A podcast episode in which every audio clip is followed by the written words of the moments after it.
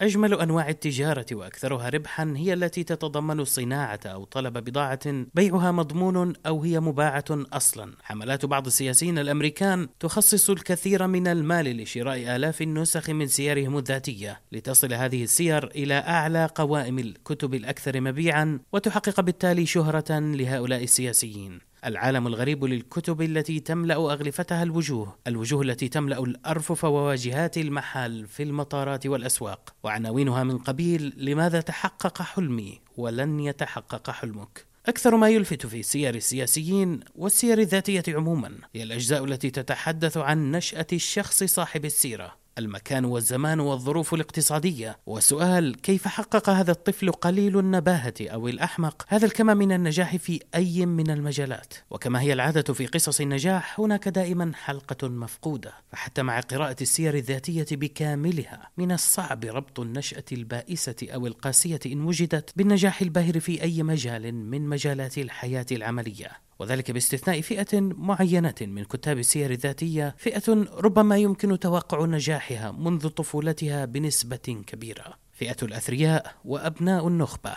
مثل هؤلاء يخوضون بين سنوات الطفولة والدراسة الجامعية. تجارب تفوق ما يعيشه الناس العاديون في حياتهم كلها، من الأسفار إلى ممارسة الرياضات المختلفة والعيش في محيط قوي ومؤثر جدا اقتصاديا وسياسيا وثقافيا وحتى صحيا ورياضيا. وبما أن الموضوع عن السير الذاتية للسياسيين المتابع الفضولي يدرك أن السياسيين في كل دولة سواء من المعارضة أو النظام الحاكم لابد أن يكون بينهم عدد من أبناء هذه الطبقة الذين تجمعهم الكثير من المشتركات. زعيم المعارضة ورئيس الحكومة اللذين قد يبدو الصراع بينهما محتدما على العلن ربما يذهبون إلى الصالة الرياضية نفسها والمطاعم نفسها. وأبنائهم يدرسون في المدارس نفسها. إذا عكسنا الصورة ورجعنا خطوة إلى الوراء وبدأنا من النهاية، هل يمكننا بمجرد النظر إلى شخص ما التعرف على نشأته والظروف التي عاشها حتى وصل إلى ما هو عليه الآن؟ مؤخرا انشغلت بفكرة النشأة وأثرها في حياة نجوم السياسة، وأفضل مكان يمكن النظر من خلاله في العلاقة بين النشأة والنجاح في مضمار السياسة هي السير الذاتية، ولمن لم يطلع على السير الذاتية أتحدث هنا عن الكتب التي يكون على غلافها وجه أحد الناس، التي تملأ في الغالب واجهات أكشاك بيع الكتب والمكتبات. في الأسبوع الماضي شاركت بندوة عن السيرة الذاتية لسياسي أمريكي لامع، جون كيري وزير الخارجية الأمريكي الأسبق، وخلال الحوار قسوت على كتب السير الذاتية للسياسيين الأمريكان. قلت إن هذه الكتب مملة صفحاتها مليئة بالكلمات الفارغة والتشبيهات والعواطف المصطنعة وتفتقر للمعلومات أو التفاصيل الجديدة. وذكرت مثالا مذكرات هيلاري كلينتون لعام 2003 بعنوان Living History تاريخ حي. وقلت إن عنوان هذه المذكرات لا يعبر عنها فهي لا تحوي تاريخا ولا تعطي صورا حية. صديقي مدير الحوار خالفني الرأي وقال إن السيرة الذاتية للسياسيين الأمريكان مليئة بالمعلومات عنا. عن بلادنا واللحظات المفصلية في تاريخها كواليس صنع القرار وكواليس عدم صنع القرار التي لم يخبرنا عنها أحد وربما لن نعرفها لولا هذه الكتب. وبالفعل كان محقا وكنت مخطئا. كان حديثي من وجهة نظر متابع للشأن الأمريكي. أتابعه مثل متابعة الرياضات والمسلسلات. لذلك ربما تكون الكثير من التفاصيل التي سيتحدث عنها جون كيري في مذكراته مثلا فيما يتعلق بسوريا وإيران.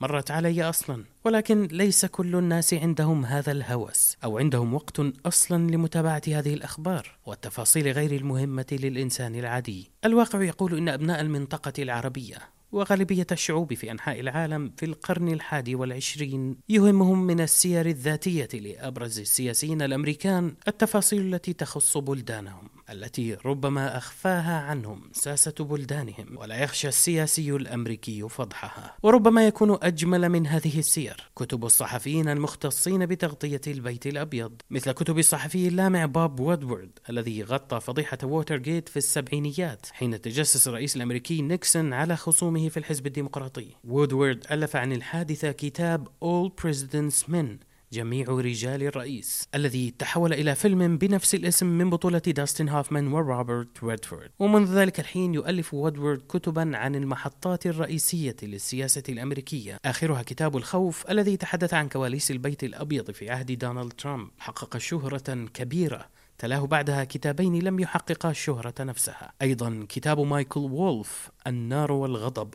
Fire and Fury عن ترامب أيضا. إذا هذه الكتب قد تكون أنجح وأمتع من الكتب التي يكتبها السياسيون عن أنفسهم. أهم أسباب قيام السياسيين بكتابة سيرة ذاتية هو أنها مصدر دخل مهم لهم ولدور النشر خاصة لحظة نجومية السياسي. دور النشر تتنافس على التعاقدات مع كبار السياسيين لكتابة سيرهم الذاتية. في آخر سنة من رئاسة أوباما بلغت تقديرات ثمن عقد كتابة سيرته الذاتية 20 مليون دولار. أيضا زوجته ميشيل أوباما. التي لم يكن لها منصب سياسي أصلا. بلغت تقديرات ثمن التعاقد لكتابة سيرتها الذاتية 13 مليون دولار. أيضا إذا نجح السياسي في التسويق لسيرته الذاتية فإنه يتمكن من العودة إلى صدارة المشهد العام. ما يسهل له الترشح لمنصب سياسي أو يوفر له فرصا للمشاركة في حوارات وإلقاء خطابات مدفوعة تعود عليه بالمزيد من المال. لكن أحد أكثر الجوانب أهمية في كتابة السير الذاتية للسياسيين الجد الدين. هو قيام السياسي بتثبيت وجهة نظره بخط يده أو بعبارته الخاصة. وهذه مسألة مهمة خاصة أن وسائل الإعلام تفسر خطابات السياسيين من زوايا عدة. بينما في سيرته الذاتية يستطيع السياسي أن يثبت وجهة نظره أو يبرر ما قام به بعباراته الخاصة. من السير الذاتية العجيبة لسياسيين أمريكان التي تستحق الذكر كتاب أحلام من أبي Dreams from my father لباراك أوباما. الكتاب ألفه أوباما ونشره أول مرة عام 1995 عندما انتخب كأول رئيس أمريكي من أصل أفريقي لمجلة هارفارد للقانون. أوباما كان يحتفل حينها بهذا الإنجاز العظيم. كما نعلم أوباما وصل لاحقا إلى مجلس الشيوخ في عام 2005 وانتخب رئيسا في عام 2008 ولكن قبل انتخابه لمجلس الشيوخ بسنة في عام 2004 أعيد نشر كتابه أحلام من أبي بإضافات بسيطة ليحقق نجاحا باهرا ربما يكون استثنائيا خاصة بعد الخطاب القوي الذي ألقاه في مؤتمر الحزب الديمقراطي في السنة نفسها بعنوان أحلام. كان هذا الكتاب جزءا من الزخم الذي تشكل حول أوباما وأسهم في وصوله إلى الرئاسة الأمريكية. وأخيرا من السمات المهمة للسير الذاتية للسياسيين أنها تكتب بسرعة. على عكس سير المثقفين وغيرهم من الكتاب والأدباء الذين ربما يستغرقون سنوات في كتابة سيرهم الذاتية. كل ما على السياسي فعله هو استئجار كاتب يساعده في كتاب السيرة الذاتية